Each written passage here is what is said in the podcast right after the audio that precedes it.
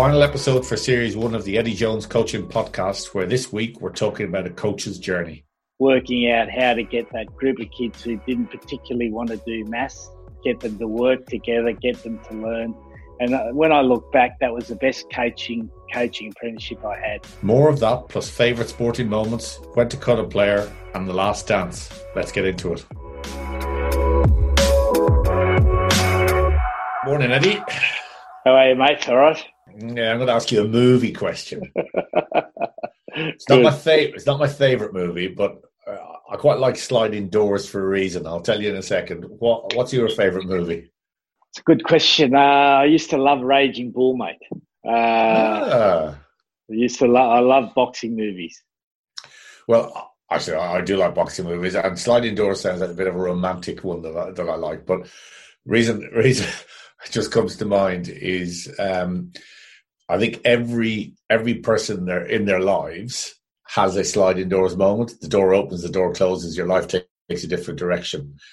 And I look at that as well when you are involved in sport. You look at moments that change your career path. You know, for me, it might be uh, a referee not calling a holding penalty when I was over a ball and someone cleans me out and I break my leg and my career is done but at an early age you start into a different career path. Give me a couple of your, I, I call them sliding door moments as a coach within matches, matches you remember that if a bounce had gone one way or the other, that would have affected your lives. Have you any of those that you can think of that really stand out in your mind? Uh, well, one match comes clearly. I remember being involved with South Africa in the 2007 World Cup, and we played Tonga so I'd won the first two games quite easily against uh, Samoa and England, and then played Tonga, and it was the bottom half of the squad played. Um, but on the bench were guys like Matt Field, both uh, Fourie du Preez, so it's a, a, pretty celebrated bench. Good finishes. Anyway, good finishes. Yeah, good good finishes. anyway, they uh, Tonga got off to a flyer um, and led, um, and halfway well, probably about 10 minutes after halftime, Jake decided to put the whole bench on the field. So Matt Field, Juan Smith, they all go on. Anyway, claw the lead back, um, get in front, 31 30, last play of the game. Tonga make a break. I can still see it now down the right hand side, chip over the top, no one's there. Ball bounces in play, the Tongan player scores, Tonga wins. Ball bounces out. South Africa go on to win the World Cup, and and people don't realise the margins are so small in, in Test match rugby, and that that's just one example. Yeah, and uh, uh, I, I think people don't people overreact uh, to whether it be that was that first game against England in that World Cup thirty three 0 or something. Like, that was the big easy win, yeah. and then you ended up playing in the final. But uh, the, even in those seemingly one-sided matches, there are moments within a game that just change the game completely and entirely. And people overreact, don't they, at the end of games and think, "Oh, it's a twenty-point win. Team was terrible." Actually, you can always pinpoint those one or two momentum shifters, can't you?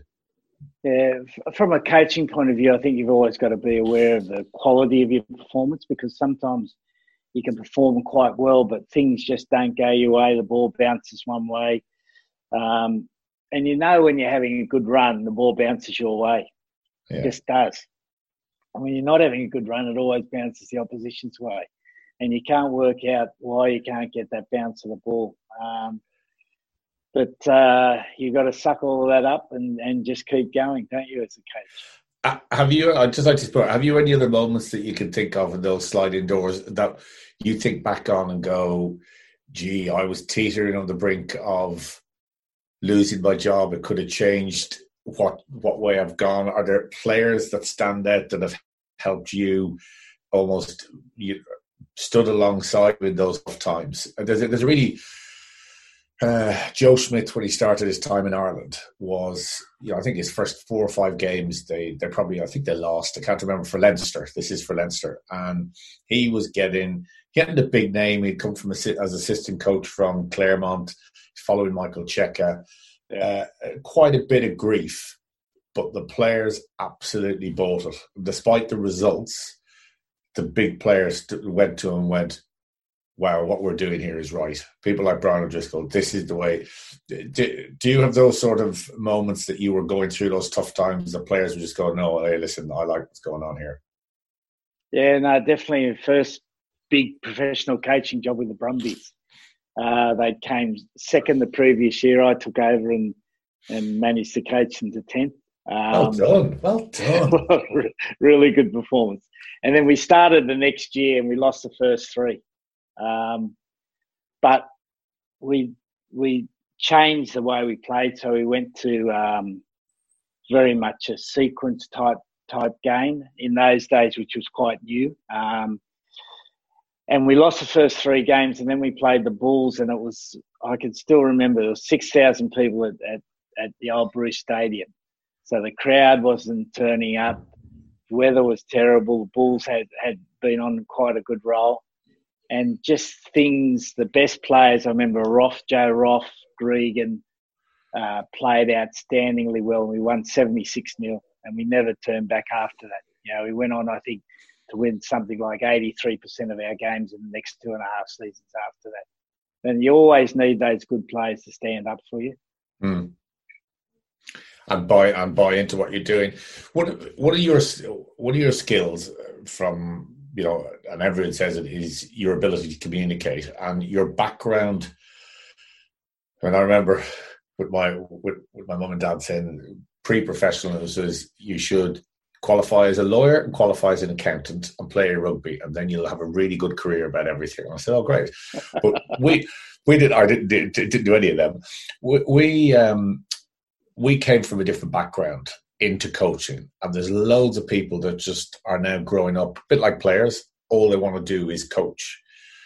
What balance do you think, let's say, teaching, your teaching career has given you and your background in amateurism? And, and what would you advise people get into coaching in terms of learning from other industries, not just staying in the coaching industry, getting a broader experience, or just go straight into coaching?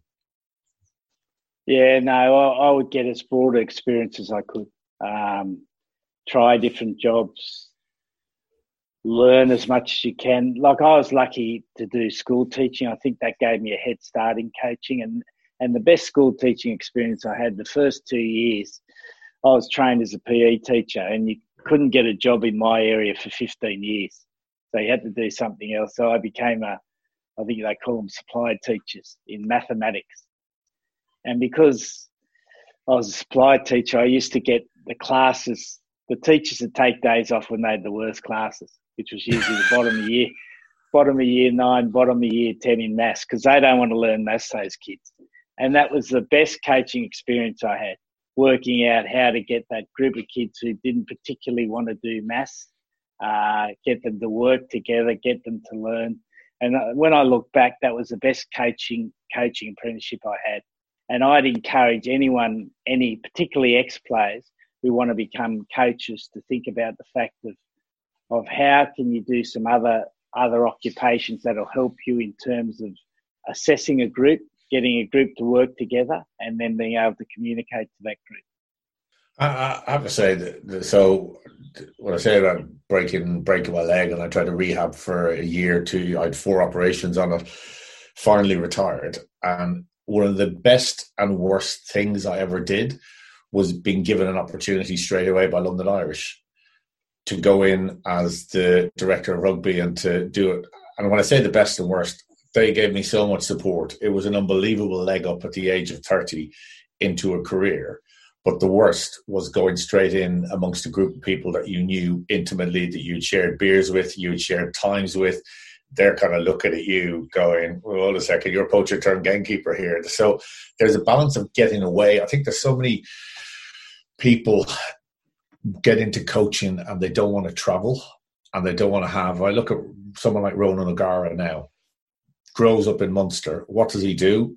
He leaves. He goes to Racing. He goes to the Crusaders. He's now back in his you know first head coach role at uh, La Rochelle. But he could easily have gone straight to Munster and just stayed nice and close. So broadening your experience is so important, isn't it? Yeah, no, hundred uh, percent. And what you're saying is uh, very right. And I think also the ability to to understand. There's definitely a different philosophy in rugby in the southern hemisphere and northern hemisphere uh, because of the conditions that we play under, for no other reason. Um, so southern hemisphere is much more about ball usage. Um, you know, you, you, you want to have the ball for longer periods of time, whereas the northern hemisphere, know, and I'm, I'm uh, generalizing here, but northern hemisphere more is more about ball winning and territory. And I think the coaches who have done the best are the coaches who have brought, been brought up saying the northern hemisphere, then gone to the southern hemisphere, learned about it. Look at Graham Henry and, and Steve Hansen, know, two of the best coaches we've seen. Uh, they cut their mustard at, at, at, Wales. You know, learn about the Northern Hemisphere game. And it was no coincidence that the All Blacks went from an 80% winning team to a 90% winning team with their influence because they they prioritise ball winning as an important part of Test rugby, and so the All Blacks became such a hard team to beat. But do you think that was a strategic decision, uh, not just culturally for the Kiwi coaches that wanted to learn, or the Southern Hemisphere coaches, that was a decision the New Zealand Rugby Union potentially took. You saw so many coaches coming up. Uh, you look at Mitch.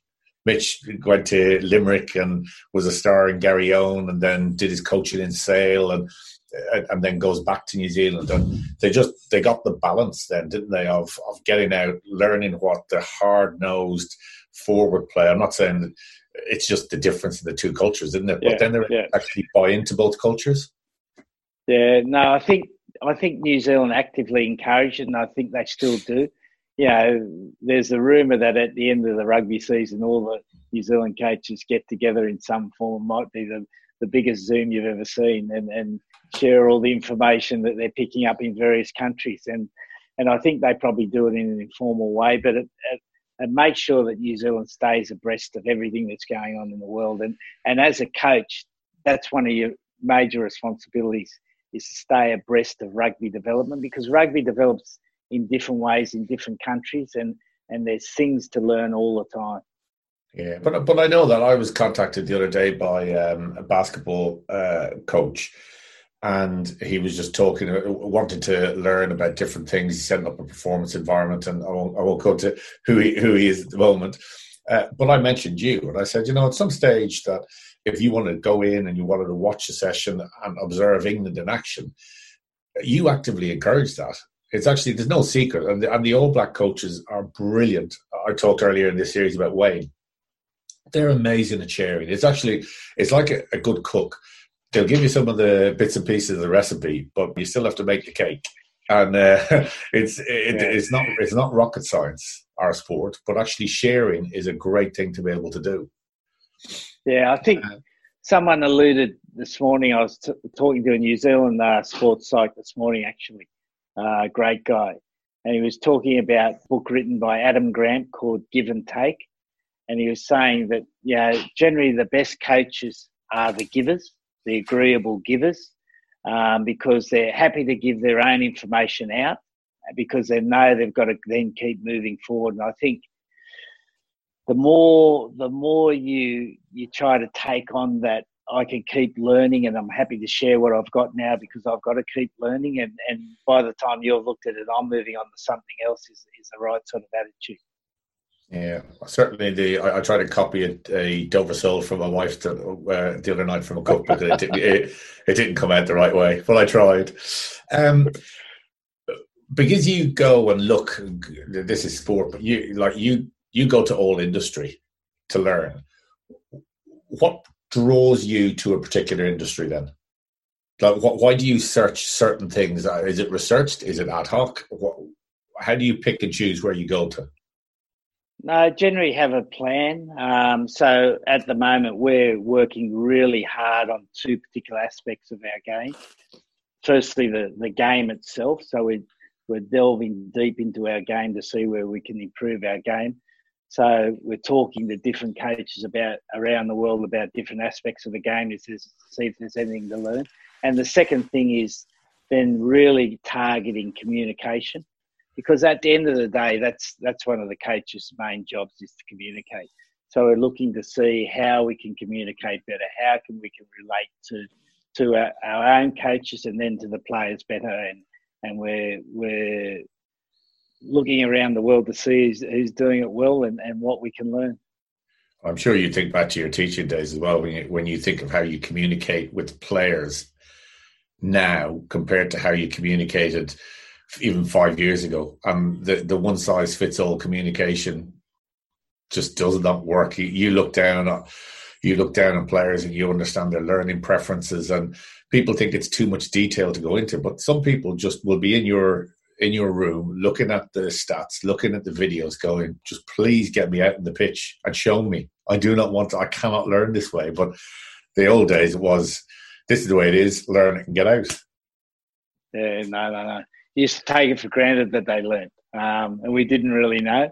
And now I think it's the responsibility to make sure that you've got that variety of, of learning. And again, uh, you know, talking to this New Zealand psych this morning, he was saying he works now for Toronto Blue Jays, and they've got a, a director of learning in their club, uh, someone whose full time job is is to make sure that they create the best learning environment for the baseball team. So it's yeah, it's it, it is definitely one of the key aspects of being a good coach at the moment. Can you point to a player then, and you don't not names, but just kind of examples of someone you learnt late about how they learn. So we talk a lot about the new generation of player and the type of um, concentration level they have, how they learn all their IT skills more more so now post pandemic.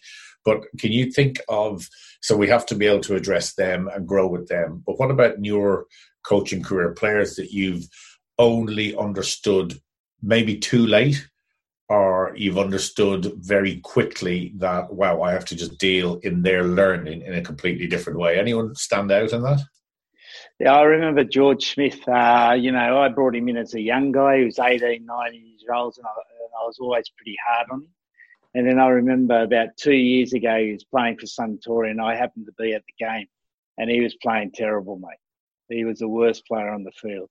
I remember I, went in at half time, and normally I would have been quite hard and direct on him. And I said, uh, and I just said to him, I said, why do you think you're being so easy to tackle? And then the second half, he just changed the way he attacked and, and became the winning margin for, for his team. And I think that shows how you've got to evolve your coaching. That, um, you know, we used to think we used to have to tell the players everything, and now you know, one of the most important strings you've got and one of the most important tools you've got is, is good questioning. It's not the only tool, but it's one of the most important tools you've got. And probably for young players today, it is probably the tool you've got to be you've got to be good at. But you've also got to know that, that sometimes they've got to be told because you can't be asking a question to someone if, if they don't have the body of knowledge to answer it. So it's it's that balance, and and I think that's one of the hardest things for coaches to get right is that balancing between asking good questions and telling because you've got to do both. And plenty of experiences of asking the question and people dream up answers as opposed to giving fact. So if you if you leave it too loose, they start looking at things that just do not exist at all. Dream up grievances, dream up problems that just don't exist. Uh, and you you you're living the moment. You can it's go goes back to that performance versus results you could have a miles better performance and get a win or get a loss, and people will start picking you apart. You can have a terrible performance and win, and everyone goes, "Well, that was pretty good." Well, no. Um, who keeps? I've asked you this before, but I, just reading a couple of things this week and seeing, I saw a picture of Neil Craig as an example especially in the role that you have and have had now for the last God knows twenty years. Those confidence friends, uh, people who challenge you? How, how, important are they to you? How do you identify them? Is it through you just come across them and go, oh, we we click? Uh, you know, how important is that for you? Uh, it's massively important for any coach to have someone who will always be absolutely honest with them. I think that's the thing. It doesn't matter what position you're in; they'll tell you the truth, and they they're they're not worried about their own position. All they're worried about is giving you clear information, and that's where Neil's brilliant for for for myself and for the team. Um, in that he's he knows about high performance, knows nothing about rugby, but he's he's great in being able to assess the environment and assess the level of the relationship and and and how you've got to move it forward or how you've got to pull back. He's really good at that. And again, New Zealand have had that Gilbert Enoka, who's been there, you know, since uh, early '90s, and he's just a, a wisdom, a, a, guy full of wisdom. Uh, some guy was telling me about, uh, yeah, that uh, last dance that Steve Kerr, the, the Chicago Bulls. He where does he coach now? Oh, I don't know. I'm actually watching this here. I'm, I'm on episode four, so I don't know. I don't oh, know right. so I've got into him. Behind. So yeah. anyway, he's got he's got another guy with him called Ron Adams, who's 72, who's basically same thing. Sits next to him on the bench. You know, is that is that wise guy who who tells him, they go a bit hard and they pull back now, get the right balance in what you're doing." To have someone there is is massive, mate. But but it's interesting. Like I'm, I'm only I think it's episode four when the kids allow me allow me watch it. Um, is that he that he was almost sidelined by the Bulls and got rid of. It was only it was only by accident rather than almost by, by design that he was kept on. Someone saw him and uh, and and put him in that position as that. Uh, not just mentor, but just the, the safe brain, the safe pair of hands. So he wouldn't have had the charisma to be able to carry on that head coaching role, but was the brains behind all the major decisions that have been made. Yeah, yeah. No, you know, that balance you get it and being able to share responsibility as a head coach is something that, that uh, I think is so important. You know, if you, people talk about Alex Ferguson, what a great coach he was, and there's no doubt he had great success in 26 years. But you think about the job that he started with and the job that he finished with. So when he first started, he maybe would have had 20 players to look after, maybe four staff, um, and that was it. And when he finished, he probably had had to keep eyes on at least 60, 70 players at least, and probably had staff of 25. And so the magnitude of the head coach's job over the last 25 years has got massively bigger. So the need for someone else to help you is is important. But uh, God, you just jogged my memory on something here in terms of when you mentioned Alex Ferguson and you think of his lieutenants. So you're talking about the Chicago Bulls and that you know trusted advisor. You think of uh, Brian Kidd, Steve McClaren, Carlos Queiroz, if I get the pronunciation right, uh, both with assistants and with unbelievable players, he knew when to cut the umbilical cord. And even though he was the main man the whole time, there was this constant change behind him to to reinvent the playing and, and you know I've seen you know close people for me, people like uh, Chris Robshaw, who served you unbelievably in those first few years. Incredible. You think of the chase down in Australia after remember the ball that comes off the post and yeah. the one man yeah. that's chasing yeah. is rubble. But there comes a time, and I know he got his injury, and, and, and hopefully he's uh, he'll get a, a, swan song with Quins before he he moves on. But there's a time that you move on, and it's that that edge. And Alex Ferguson had that both coaching and playing. So move away from the players, evolving the coaching team and changing that. How do you go about that? When do you know the time to change? Well, you never really know, but you've got to make a uh, estimation. And again, when I was a young coach, uh, second year I coached, I went and saw Wayne Bennett, who coached uh, the English Rugby League team and has coached for 25, 28 years in Australia at the, at the highest level.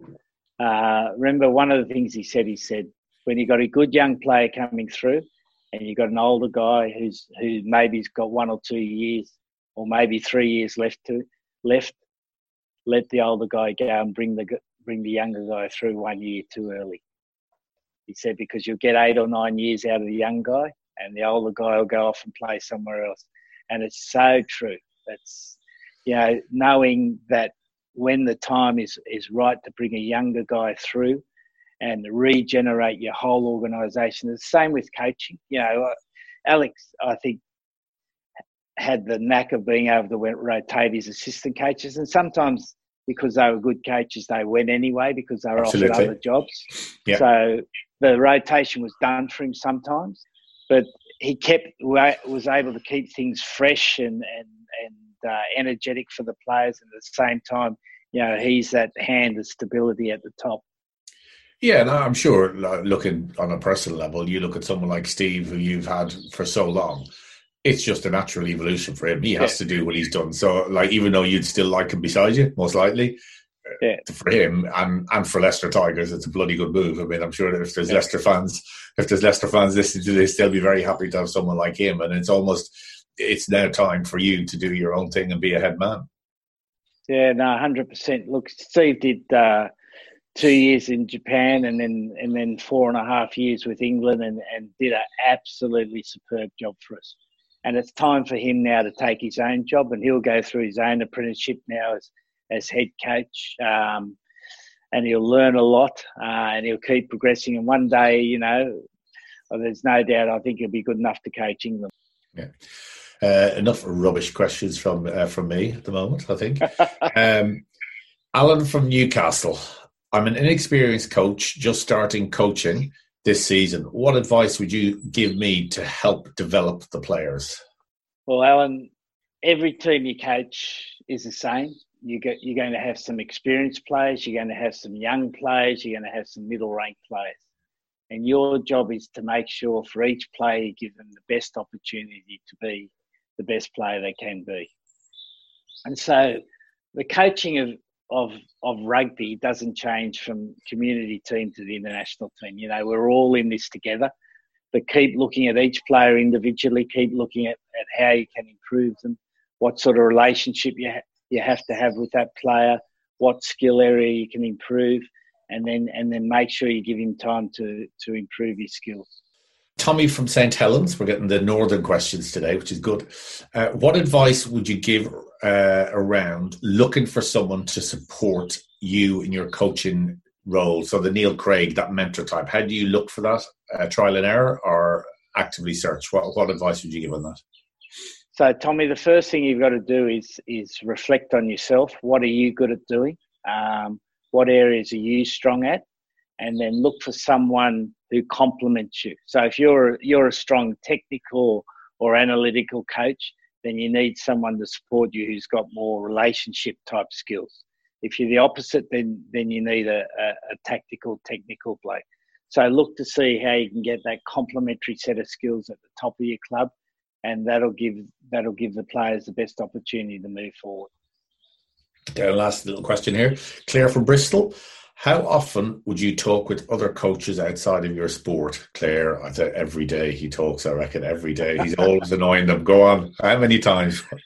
Uh, Claire, well, I've, I've, spoken to the football coaches from Bristol, uh, and oh, at least once a week, I'd, I'd, try to talk to a coach from a from another sport. So last week I was lucky enough to have a really good chat with Justin Langer about how he developed the Australian cricket team. Um, and if you haven't watched that show, the, the test, it's it's worth watching because it's a great example of how you build or rebuild a team. Um, and he's a Justin Langer is a knockabout guy, very good philosophy, good values.